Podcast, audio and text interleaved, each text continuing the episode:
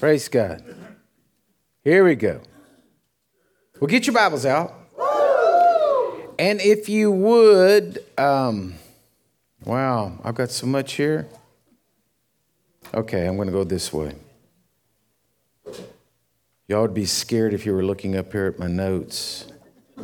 But just keep going and going and going. So I've been preaching this message about what's normal. And I talked to you about the normalcy bias and about how that the world is trying right now to take us. The world isn't doing it, the devil's doing it. Trying to take us to a place to where we are accepting things that we don't agree with as normal, and we're looking at it, but we're just letting it, and it's just infiltrating our minds and our thoughts and our hearts, and we don't even realize it. And it's all over everything right now, all of this craziness that's going on in the world, and it's what it's trying to do. The enemy's trying to come in there, and he's trying to make you create a new normal. All right? And the scary thing is that as a Christian, if you don't stand up against it and say, no, that's not right, this is what's normal, and push back, well, then all of a sudden we're just allowing it to happen. Well, then the generations from behind us, they will begin to just say that, well, this is normal, this is the way it's done. Amen? Amen. And so I can't go back over everything because I've preached this message a couple of weeks now. And like I said, I found so many notes in there, I would never get past my review. So last week I talked about how to get your norm back, how to get back to normal. Okay, because if you've been infiltrated, you know, and you don't know it, you don't realize it, how are you going to get shifted back into what's really norm? And the first thing I came up with last week and shared with you is about repentance, that we've got to come back to a true heart of repentance, turning back to God and saying, God, I'm sorry. You know, folks, it's like a relationship with your spouse. You know, you could be doing something that really irritating your spouse, and you don't realize that it's irritating to your spouse. And I mean, don't look, guys. Don't look at your wife, and don't put your heads down because you just showed yourself guilty. And so, you know, you're doing something, but you don't realize you're doing it until finally there's a blow up. And you say, what? And you say, well, you've been doing this. And you're like, I don't understand. I mean, what was I doing? Okay? And what happened is you just began to do something and accepted as normal and thought she was. I've seen this so many times in marriage counseling. That's why I quit. So you're going to find somebody else, man. Y'all are killing me. But, you know, the person's doing it, and the one person can't understand why this is irritating the other person, and their thought is that we ought to just accept it, and it's okay, and this is the way my mother did it, my father did it, so then you ought to be just like it, you ought to accept that it's okay, and the other person said, no, that's not what's right, that's not the way it should be, because you have two different norms in your life of what you call normal, and they don't mesh together. Well, all I want is to be right with God. I just want to know that I'm pleasing Him in no matter what I do, because that, to me, that's all that really counts. Hello? And so I want to know that I'm being right with God, but then you've got to, sometimes you don't realize what you're doing. And so I'm saying a true heart of repentance comes to God and says, God, I'm sorry. Show me what I'm doing wrong. And when you truly mean that, then all of a sudden, He begins to get your norm in the right place. Amen? So that was the first thing. So I'm going to the second thing right now that'll get your norm back in there. So in your Bible, go to Matthew chapter 6, verse 9. Now, I've got to tell you all a funny story because we're going to the Lord's Prayer. And so I did a funeral on Friday, and I didn't, and there's no big deal. I wasn't thinking about it, but they gave me the, what do you call it, the little program. And so at the end of it, it says, you know, the Lord's Prayer, recite the Lord's Prayer. And so I looked and I said, oh, okay, you know, they want to recite the Lord's Prayer. And so then I sat there and I said, Lord's Prayer, Lord's Prayer. I mean, we're getting ready for a funeral, and I'm the preacher. And I cannot for the life of me remember how to start out the Lord's Prayer. And so I'm just like blank in my head. And so I start to panic. And so I'm like, okay, the Lord's Prayer, Oh, okay. I got it now, Lord. Lord, yeah, the Lord's Prayer. And then I couldn't say it. And then I would just, like my mind, I was picking up some words and I was like, what is wrong with me? Have I had a stroke or something? I can't say the Lord's Prayer. And I started to panic. And then I said, oh, I've got it. The Lord is my shepherd. I shall not want. They make me lie down. No, I said, that's 23rd Psalms. And so I was panicking. And then I said, well, Robert, you know where it is in the Bible. So right quickly, I turned to Matthew 6 and I started going through and I said, okay, here we go. So I just want you to know, even your pastor can have these moments of forgetting the Lord's Prayer. It's like, oh my gosh, this is going to be so embarrassing when they say the Lord's Prayer and I'm just standing looking at the people. Does anybody know it? So I want to read this more because I want to show you what happened to me. So it says, in this manner, therefore, pray. I'm in Matthew 6:9. In this manner, therefore, pray. Our Father, which art in heaven, hallowed be your name. Your kingdom come and your will be done on earth as it is in heaven. Give us this day our daily bread. Forgive us of our debts as we forgive our debtors. And lead us. See, I'm not even reading it right. Because I'm reading out of my head the way I learned it in King James. As we forgive our debtors, and do not lead us into temptation, but deliver us from the evil one. For yours is the kingdom and the power and the glory forever. And so when I went home, I was sitting there and the Lord just spoke to me and said, I want you to put that in the message on Sunday as the third step. Or the second step, excuse me. First was repentance. And the second one is you have to have a desire for the kingdom of God in your life. See, the world right now wants their life. They want to make the Bible line up to the way they want the Bible to line up. They want to do what they want to do without any guilt or criticism. They want everything to work that way. But it's a difference when you want the kingdom of God in your life. You want it the way God's kingdom is. You want to live under the laws of the kingdom of God. It's like, you know, people say to me, I want to move to Texas. I want to move to Texas, you know, and they leave their state and come to Texas and then want to change us to be like they came from. And I'm like, that's right.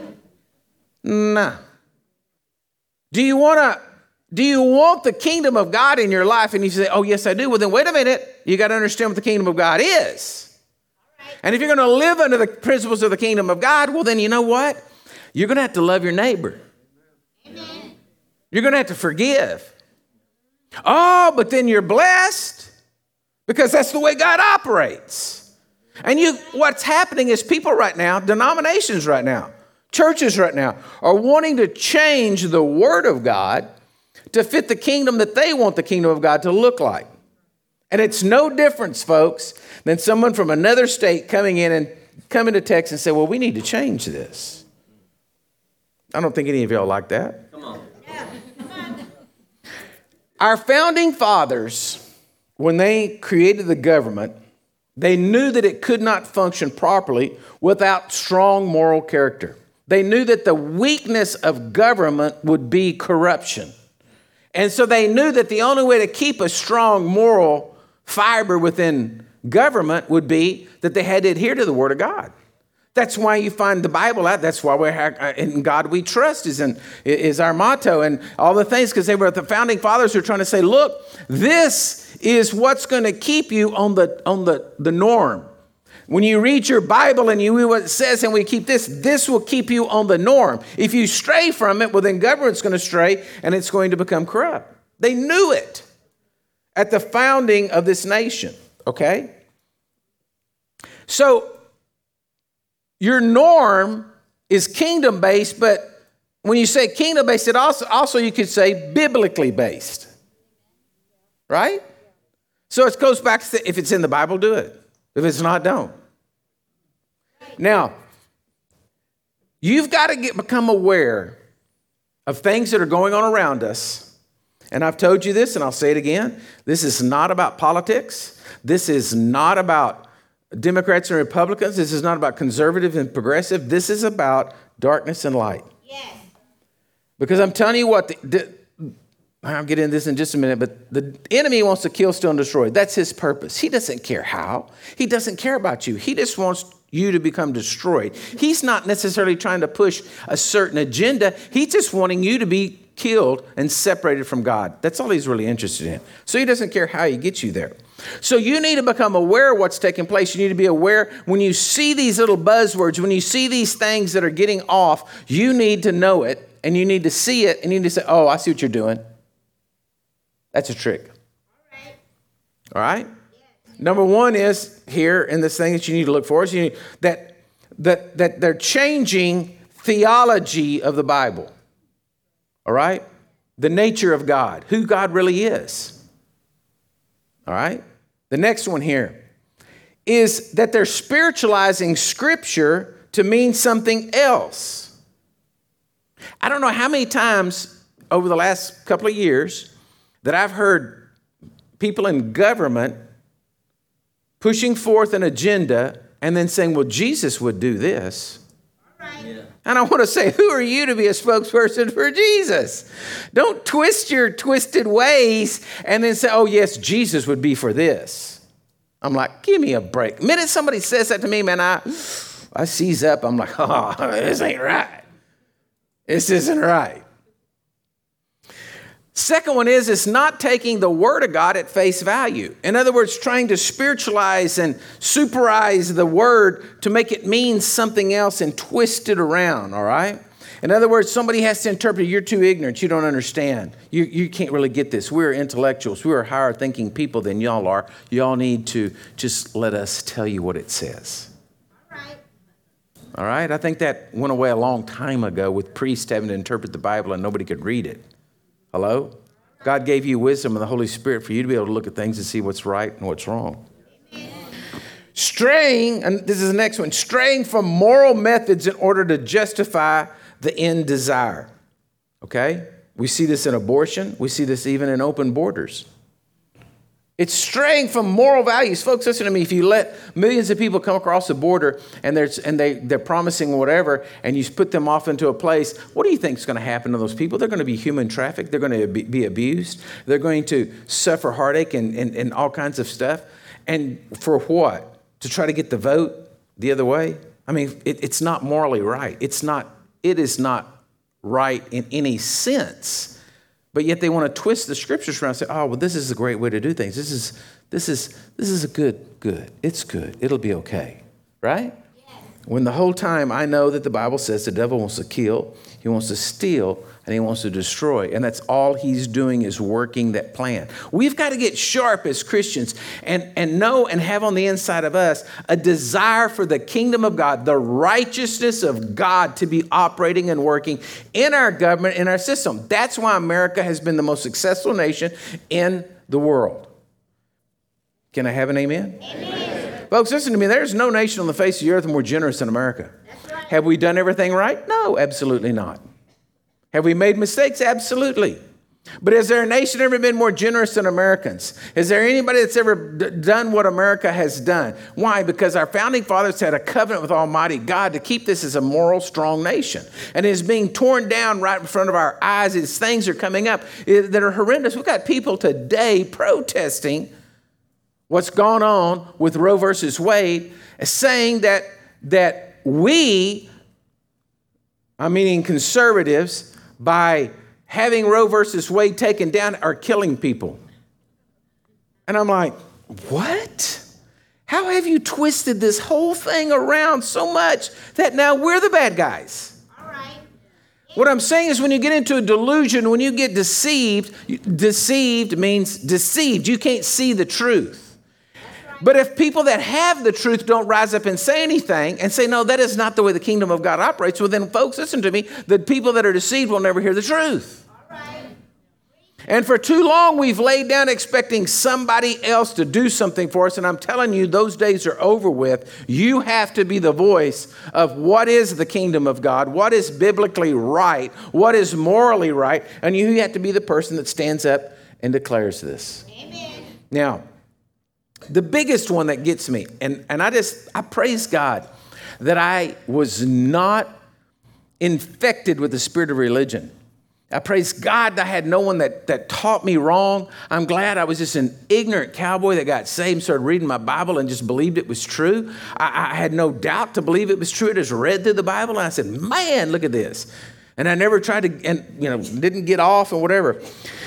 But ever since I started reading the Bible, I remember the first time as I began reading it, it became evident to me, and you're going to laugh, but it became evident to me that Jesus was Jewish. I mean, I guess I knew it, but I never really thought much about it. I mean, I kind of thought he was an American. I've been in church my whole life, and I never really thought about Jewish, and I never really thought about, everything going on in Israel, and I never really thought about the connection, and I never really looked at it. And as I began to read my Bible, I was like, wow, there's a whole lot about Jews in here. So from the very first time I read my Bible till today, I've always held Israel as God's chosen people and the nation of Israel, prayed for Israel, prayed for Jerusalem, the peace of Jerusalem, like the Bible tells me to. But now there's always been a push. Have you ever thought about this, folks? Why with just nationalities? There's no other person, no other nationality is persecuted as Jews have been persecuted. And have you ever thought about that? Why is that? I mean, they don't persecute Spaniards, Germans, Guatemalans, whatever. They're not persecuted. But if you're Jewish, it's like, nobody likes you, right? And so I'm just gonna tell you, and you can go look it up because this is not the message. There's a theory, there's a movement out there called replacement theory, where basically they spiritualize and say, well, Jesus doesn't care about the Jews, he only cares about the church, because the church is what is his body right now, and he cares about the church, he doesn't care about Israel. Israel, they blew it, and so you might as well just hate the Jews. And it's nothing new. In 164 AD, it was started being taught. All right. But it's getting to be a big movement now. And it's working in there because in replacement theology, if you replace the church with the Jews, then you can hate the Jews and anti-Semitism can rise up and you can hate them. But let me just tell you something, folks. In Romans 11:17, you need to mark it in your Bible. It says, if some of the branches were broken off and you, being a wild olive tree, were grafted in among them and with them became a partaker of the root and the fatness of the olive tree, do not boast against the branches. But if you do boast, remember that you do not support the root, but the root supports you. Folks, listen to me. You cannot. Anything going on that is anti-Israel, you need to stay away from. All right. Any person speaking against Israel, you need to stay away from. Yes, that's right. And you say, well, I don't understand all this. It don't make no difference you understand it. Leave them alone. That's right. Pray for them, hold them up, leave them alone. Don't get in that dogfight. All right? Yes. But there's a rise up, and even in our own government, there's a rise up against Israel. And I'm just telling you, when you see that, know that that is not the kingdom mentality. That is not the kingdom principle, and stay away from it. Amen. You read a book and it says something. Listen, don't go to arguing with them. Don't go to figuring it all out. Don't try to get into this. Just say, nope, you're not of God. That's not the kingdom of God. I don't want to be involved in it. That's it. Amen. You're wrong. That's not kingdom principle. And you say, well, I just don't really understand the relationship. Don't worry about it. Just keep your own self rooted and grounded. And don't be trying to pick around at your root. Hello? Amen. And so there's all these dangers out there, and they're lurking. And folks, listen to me. I see it. I mean, John 10:10, again, the devil wants to kill, steal, and destroy, and I see it. And I'm just going to say this. This is another whole message, and I'm getting a little off, but I'll get back on. I really believe that America, all right, that it is not, I don't see America written in the end times. And I do believe that America is going to decrease, because if you look at just as plain scriptures and you just cut and dried, if a nation's attacking Israel and we were friends with Israel, we would be fighting with them. But we're not written in the Bible. So I don't know what happens, and I don't know when the times are, and I don't know what goes on. But I'm telling you this, I know inside of my heart, I'm going to fight for America to the very end. Amen. All right? I'm going to fight to the very end. Yes, Lord. And whatever God's plan is God's plan. But I can tell you this much. You're going to find out what the plan is in 22 elections.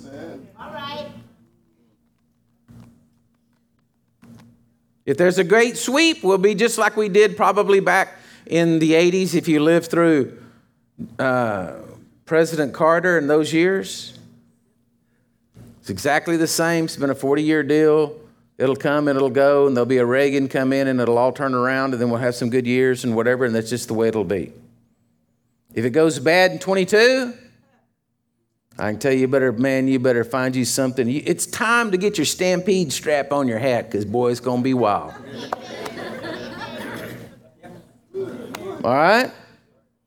So, why? Because the devil wants to kill, steal, and destroy. That's all it is, folks. Listen to me. The devil doesn't care about humanity. He just cares to kill everyone that he possibly can. And he doesn't care how he deceives people, whether he deceives them in a religious fashion that then they just get off just a little bit, or he's got them over here bound in drugs and alcohol and whatever else. He doesn't care. He just wants to kill you. You got to understand that he wants to break relationships and fellowship between you and God. That's all he cares about. Hello? He wants to destroy marriages.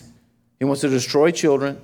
He wants to destroy. He is a destroyer. His whole purpose is to destroy. But ultimately, he wants to destroy you from your relationship with God. That's it. That's his method. I mean, is not his method. That's his goal, and he uses various methods to try to do that. All right? So, what are we going to do to see this? Okay, we got to have a kingdom mentality in our lives. We have to have a biblical-based kingdom mentality in our lives. And if anything's going contrary to what the Word of God says, then it's not of God, and you shouldn't have it in your life, and you should stand up and rebuke it. Amen. It's that simple. Yes, Lord. All right? Now, how many of y'all know if you got a skunk in your yard, you're set to probably have a problem? Huh? Why? Skunks get stirred up, skunk's going to spray. Skunk sprays, you got stink. Right?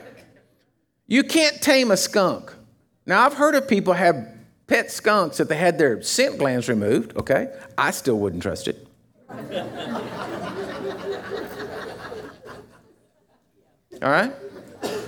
Because if you've ever been sprayed by a skunk, and I have, full-blown, right in the face, sprayed by a skunk one time. And if you've ever experienced that, it is not pleasant. And then no one likes you.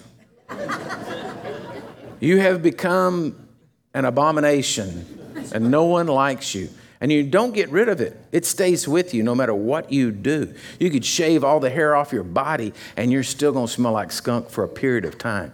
Nothing gets it off, all right? So I just feel like that there's a skunk in the room. In America, there's a skunk in the room, but nobody wants to deal with it. And eventually it's going to spray, and then everybody's going to have skunk, all right? So we've got to get this in our lives. Okay, so just remember this. What is the foundational scripture? What would be the foundational scripture for the basis of the kingdom of God in your life? Well, it's going to be Mark chapter 12, verse 29. It's your go-to scripture. Jesus answered and said to them, the first of all the commandments is, hear, O Israel, the Lord your God is one. And you shall love the Lord your God with all of your heart, with all of your soul, with all of your mind, with all of your strength. Now, doesn't that sound like that means totally sold out, right? That means every part of you, not just the physical side of you that came to church on a Sunday morning and said, okay, God, give me a gold star. I did it. No, it's your heart, your soul, and your mind. You desire. See, I love Jesus. I love the principles of the Word of God. I love the kingdom of God. I cannot wait till Jesus comes back and the millennial reign takes place because he is such a righteous judge. Whatever he said is going to be right. Amen. And we should just do it. And I love that. I love not having to look at a leader and say, is that, what's he doing here? Something just looked fishy. Right? Right. So he says that you need to be sold out with all of your heart, soul, and your mind, everything about you. And this is the first commandment. The second is like it. You shall love your neighbors yourself. There's no other commandment greater than these. If this is your foundation for your kingdom, the kingdom of God in your life, folks, you will not stray and you will not go wrong. You love God and you'll love your neighbor. Hallelujah. It'll shake everything off and it'll take you right back on the track to being normal. Amen. Because you see, if you desire to love God with all of your heart, well, then you know what's going to happen? When you do something that's wrong or you get a step off or something, you'll get convicted. And then the Holy Ghost is going to put you back on track. Without the conviction of God in your life, well, then you're going to be the God of your own life and you're going to lead yourself down that path that it needs to be, and you're going to get off. But when you love God and you're submitted to him and you want his kingdom in your life and you're submitted to God and say, God, I love you. I just want your kingdom in my life. Then when you start getting off, conviction comes in and you're like, this isn't right. Do you know how much the world wants everyone else to change so that we can be comfortable doing what we're doing? That's what's taking place right now. A small percentage, folks, if you just go look it up, just go say, there's a small percentage, about 4%. Of the people in America believe what the progressives believe. 4%. But yet 4% is ruling because they got the right people in the right places. And everybody else were too nice and standing around saying, well, you know, let them have their day, whatever, it'll be okay, whatever. It ain't right. It's not right. Do you hear what I'm saying, church? It ain't right. There are a lot of godly people in America. There are a lot of people that do have kingdom-based principles in their life. Listen, America's not shot, but America's shot if we don't get hold of the leadership. The person, the whoever's driving the car is out of control, right? Yeah. The horses done run off and the reins have fallen on the ground. It's time for some great Christian to jump onto the lead like John Wayne and get hold of them and say, whoa, amen. Heading the wrong direction, boys. Y'all with me? Yes. Still love me? Yes. Okay, so this is the next thing. First thing's repentance. The second thing is this desire to have the kingdom of God in your life. And your basis for that whole thing is that you love the Lord your God with all your heart, your soul, and your mind. Folks, America, we're spoiled. I'm telling you, we Americans are spoiled. All of us are. But man, it's beginning to hurt, isn't it? Gas prices going up, food prices going up. I mean, it was better when COVID was here because we couldn't buy anything. Now it's on the shelf and costs 3 times more. And you can't afford to go over there and get it because gas is going up. Prices. And everybody says, oh, yes, but look how great a nation we are. We're getting all this together so that, oof.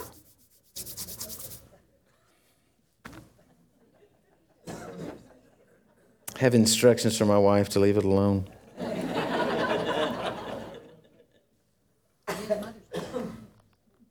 Obey my mother and my wife. So let me go to the third step. The third step is literally fellowship. Fellowship with God and like-minded people. Okay? So repentance, a desire for the kingdom, but then you have to have fellowship. Look at Proverbs 18:1. A man who isolates himself seeks his own desire. He rages against all wise judgment. Being alone makes you crazier. All right. Hallelujah. Glory. Now, you know, we're Texans from the Lone Star State. But I'm telling you, being alone makes you crazier. If you got a little bit of crazy in you and then all you do is talk to yourself, the little bit of crazy in you is going to get you crazier. And if you isolate yourself, the reason why you're isolating yourself is because the only person that wants to agree with you is you. So therefore you isolate yourself so that you just can talk to yourself because yourself is in agreement with you. And you don't want any challenges to being in agreement with you. So it's me, myself, and I. Okay? But you got to understand something. Isolating yourself is only because you're only seeking your own desire. Look at Proverbs 11:14. Proverbs 11:14.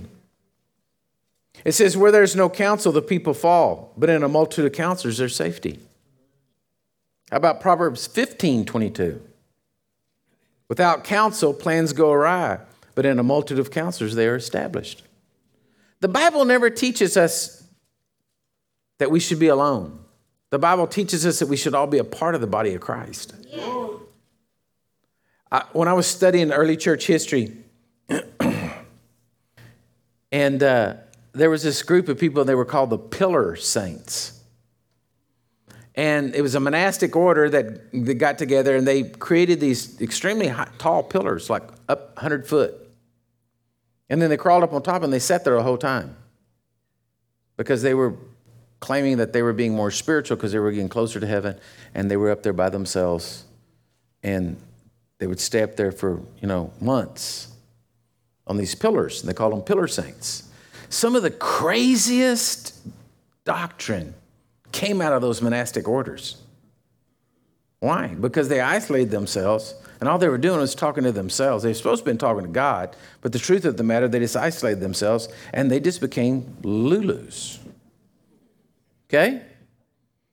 Proverbs 13:20 says, "He who walks with wise men will be wise, but the companion of fools will be destroyed." Fellowship. We need fellowship. We need interaction. We need to be with other like-minded Christians. Amen. 1 John 1:7. Go to 1 John 1:7. It says, "If we walk in the light as he is in the light, we have fellowship with one another." Everybody say fellowship. Fellowship. "And the blood of Jesus Christ, his son, cleanses us from all sins." Our first priority is to have fellowship with God. Amen. Now, this is going to get you back on the norm. Amen. And the second one is to have fellowship with our brothers and sisters in Christ. Yes, Lord. All right? Hallelujah. Why? Well, God has it worked out to where when you fellowship with him, your sins are going to get removed. All right? And look what Hebrews 10:25 says. It says, "Do not forsake the assembling of yourselves together as the manner of some, but exhorting one another so much as more as you see the day approach." Hebrews 10:25 says, you're supposed to get together, right? And why? Because getting together, you've been fellowshipping with God, your sins are washed, you're exhorting one another, and you get built up. You get strengthened. That's the way God set it up to work. If you just crawl in a hole, you're not going to win. Have you ever noticed that we tend to gravitate, like if you're a person who's a complainer, you tend to gravitate to complainers unless the other complainer you're gravitated to always does all the talking and you don't get to complain. So then you don't want to be with that person, so you got to find another one because that person talks too much and you're the one that wants to talk. Well, in a sense, as Christians, we're supposed to get together and be together and assemble ourselves together, but for fellowship. Amen. Fellowshipping with God and fellowshipping with each other. Amen. I'm telling you, if things go south in America and we start to tumble towards the end, the people you see in this building are going to be your best friends. Because the only way we're going to make it is fellowship and working together. And I'm blessed because, man, I know in this room there is talent and wisdom in so many of you. Okay? So I feel pretty secure that y'all will take care of the pastor. Hello? Amen. We're country. We'll make it. We live. But the point being is that fellowship is a major part of the gospel. Amen. If you don't have fellowship with Christians, you're hurting yourself. In Acts 2:46, when the early church got started, it says, "So continuing daily in one accord in the temple, and they were breaking bread from house to house, they ate with their food with gladness and simplicity of heart." Jesus was right there in the middle of all that fellowship. That's how the church started. The church started by going and everybody eating together and going from house to house and sitting around talking about Jesus. They didn't have a Bible to read. They didn't have the TV to put on and put on a Christian program or something like that. No, they sat around and talked about how good Jesus was. What did he say? I heard the Apostle Paul said this, and I heard that Peter said this, and they fellowshiped like that. And God was right in the middle of all that. Lord. And I'm telling you, I'm telling you, fellowship can be rich and good, and you can go away edified and strengthened. Matthew 18:20, another scripture. It says, "Where two or three are gathered together in my name, I'm there in the midst." So Jesus is right in the middle of it. But today the world wants to separate us. Today in America, we are more divided as a nation than we've ever been before. And we're divided. Why? Because the devil wants to divide. He wants to kill. He wants to steal. He wants to destroy. The devil wants to destroy. He wants to divide people. So there's no fellowship. But you got to be careful of who you let in your heart, not who you associate with. Now, listen to me. There's a big difference. As a Christian, you're called to preach the gospel to those that don't know it. So you can't say, well, I can't fellowship with him because he's not a Christian. Well, wait a minute. 2 Corinthians 6:14 says, don't be unequally yoked. What does yoke say? Tied to. Well, that doesn't mean you're not nice to people. Doesn't mean you don't go to people. Don't mean you go to the cafe and drink coffee with everybody in there. Doesn't mean that you don't associate with people. Even have those people come over to your house. It's talking about being yoked. How's the world going to get evangelized if you don't go out and do some evangelizing? You can't evangelize just the nice ones. Right? Our job is to preach the gospel. Tell everybody. Amen. It means you may have to get a little dirty every now and then. Just don't get yoked to it. Yes, Lord. That's the difference. It says don't be yoked with unbelievers. But my gosh, we need to today be the greatest evangelists that have ever been on the face of the earth. You need to be praying every day for the power of God to be operating in your life, that no matter where you are, that just oozing out of you. Everywhere you go, people see you. Say, I don't know who that person is, but I like them over there. They just want to gravitate to you. Why? Because we need to be telling the world about Jesus. Because folks, listen to me. And I know people, I doubt anybody watches the program that hasn't heard me or agree with me, but if somebody did, they'd just be gnashing their teeth right now because everybody would just be saying, no, it's not what I want. But the truth of the matter is I know we're right.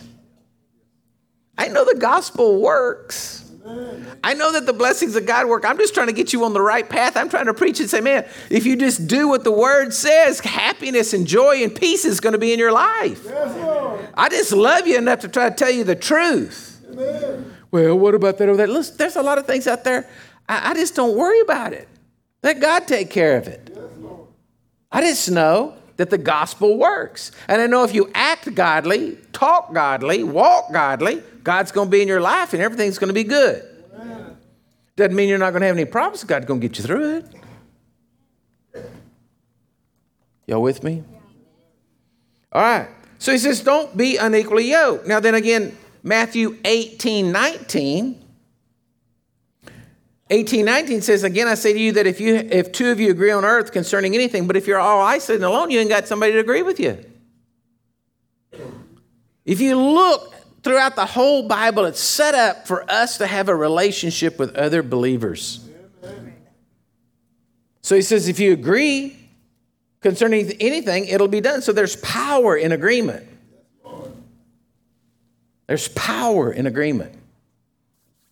Y'all sure are quiet this morning. You're making me nervous. I don't know if you're getting it or not, or you're just saying it's Mother's Day. I want to hurry up and get to the river, pasture, shut up.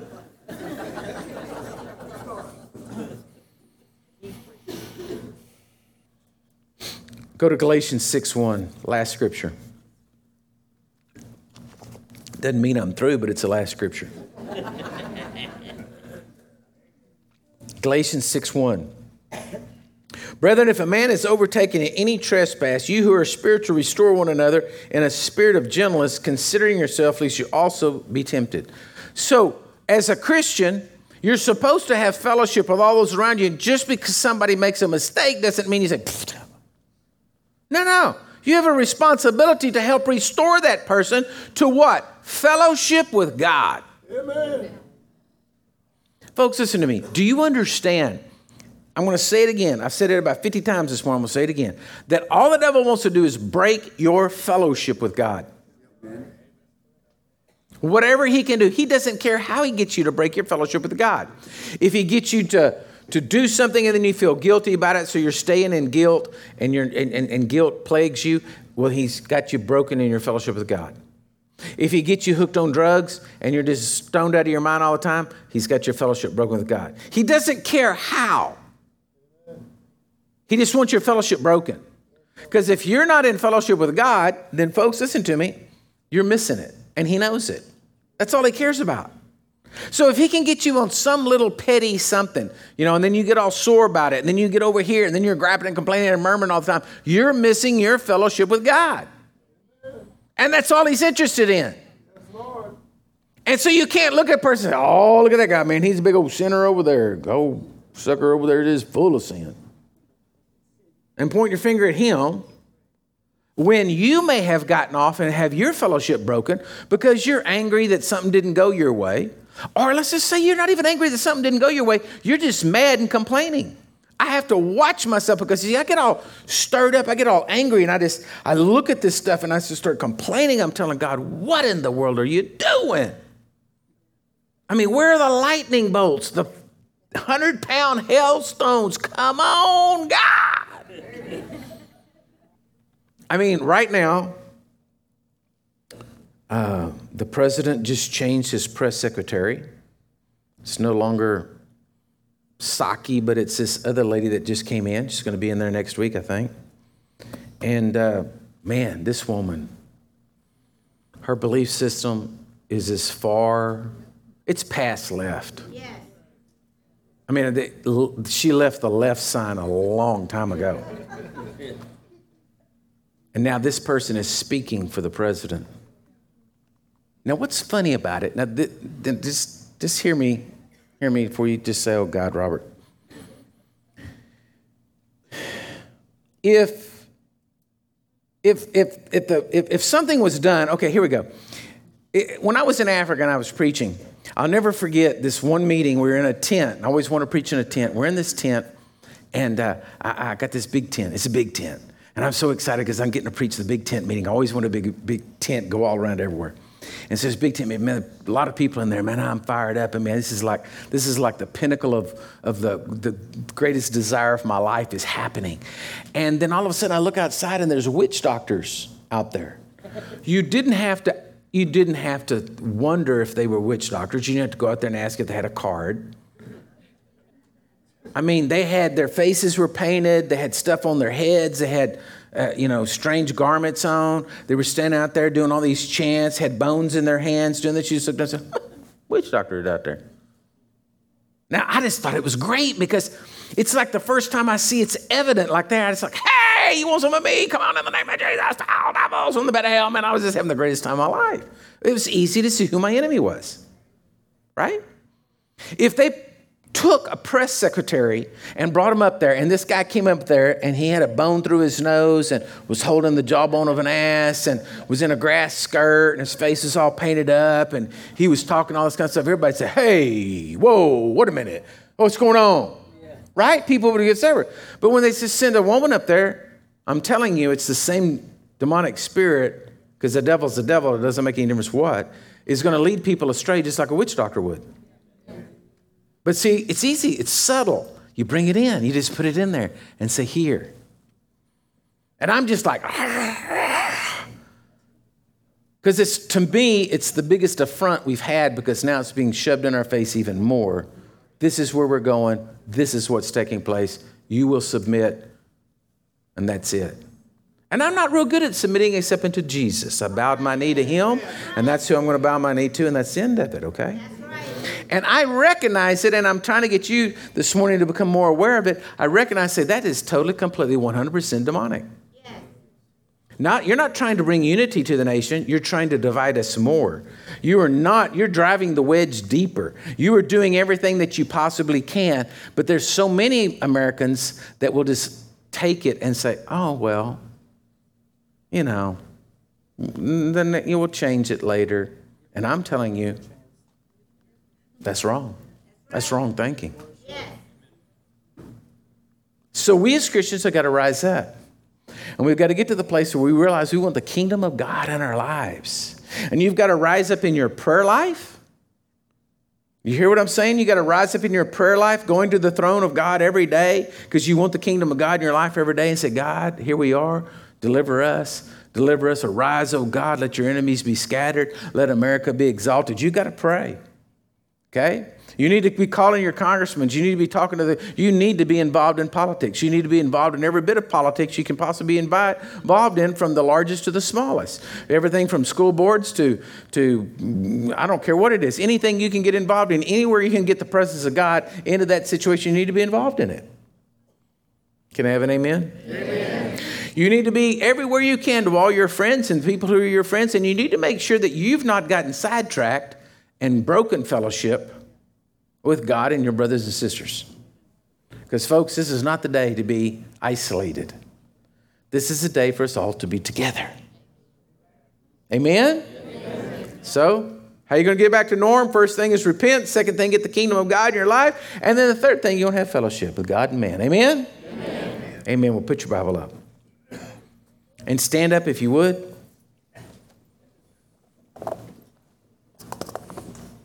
It's not my intent to offend, but it's my intent to inform. And I just want you to know, I know there's a lot of people that believe that church and politics are two different things, but let me tell you something. In this day and age, folks, there is nothing but church. Amen. Do you hear what I'm saying? Oh, man, there ain't nothing but church. Because I'm telling you what, we got to learn to fight. We got to learn to fight. We got to learn to stand up, and we got to become aware. So I'm going to pray right now for you that all of our eyes will be open, that we'll be able to see everything going on, that you're going to become sharp. I'm going to also pray that wherever in your fellowship has been broken, that you be restored in fellowship. Now, I know, listen to me, everybody watching out there too, listen to me. I know there's a lot of bad preachers. I know there's been a lot of bad church. I know a lot of people have been hurt in church. But that doesn't mean that church still isn't the tool of God, because the devil wants to separate you from the fellowship with God. So you're going to have to find that place of forgiveness and that place of to just repent and say, Lord, I'm sorry I got mad. And whether it was right or wrong.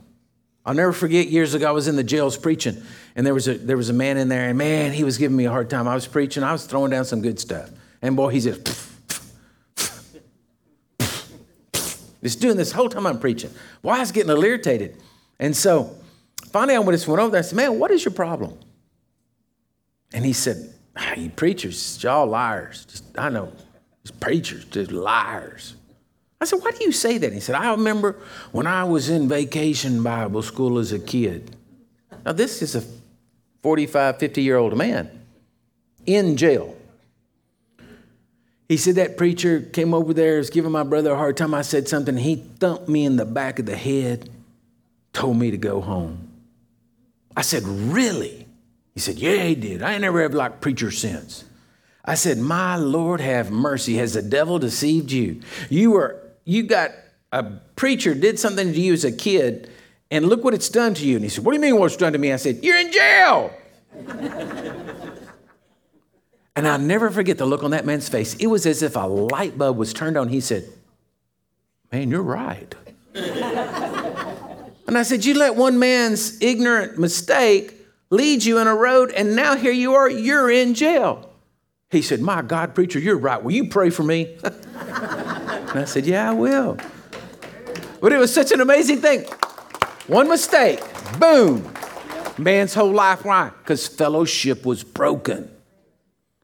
Some stupid person did something, broke fellowship with God, and then that man ended up in jail and living a life of crime. So that's what I'm saying. The devil just wants to break your fellowship. I want to pray for your fellowship to be restored with God. Amen? Amen? So if you're in agreement with me, then by faith, grab hold of this prayer. Father, I just declare right now in Jesus' name, I pray for the people. I pray for everybody out there watching, listening, those in here. Lord, those that have had broken fellowship with you. The enemy's come in and he's just drove a wedge in there and tried to break fellowship with you and with people. And so, Father, I just pray for them right now. I pray, Lord, that they be delivered. I pray they be set free. Just like that man whose the light came on to him and he realized the errors of his ways, that, Lord, everyone would realize the errors of our ways, and that our fellowship with you is the most important thing, to love the Lord our God with all of our heart, with all of our soul, with all of our might, all of our power, Lord, all the strength within us. To love you and to love our neighbors as ourselves, Lord, is the greatest foundation to ever be laid. And so, Lord, I pray today that there be restoration in people's lives. There be restored fellowship in people's lives. That the kingdom principles will come within their lives, the biblical-based foundations within their lives, oh God. That as we repent, we turn to you, oh God, you begin to bring this restoration back into us. Lord, that there can be great days of fellowship, great days, Lord God, of fellowship with you. And Father, I pray today that everyone will be able to find that place within their heart to say, Lord, forgive me. And Lord, when they do, you'll rush in like a flood into their lives by the power of your Spirit and restore them and set them free. Lord, I ask you to bless them.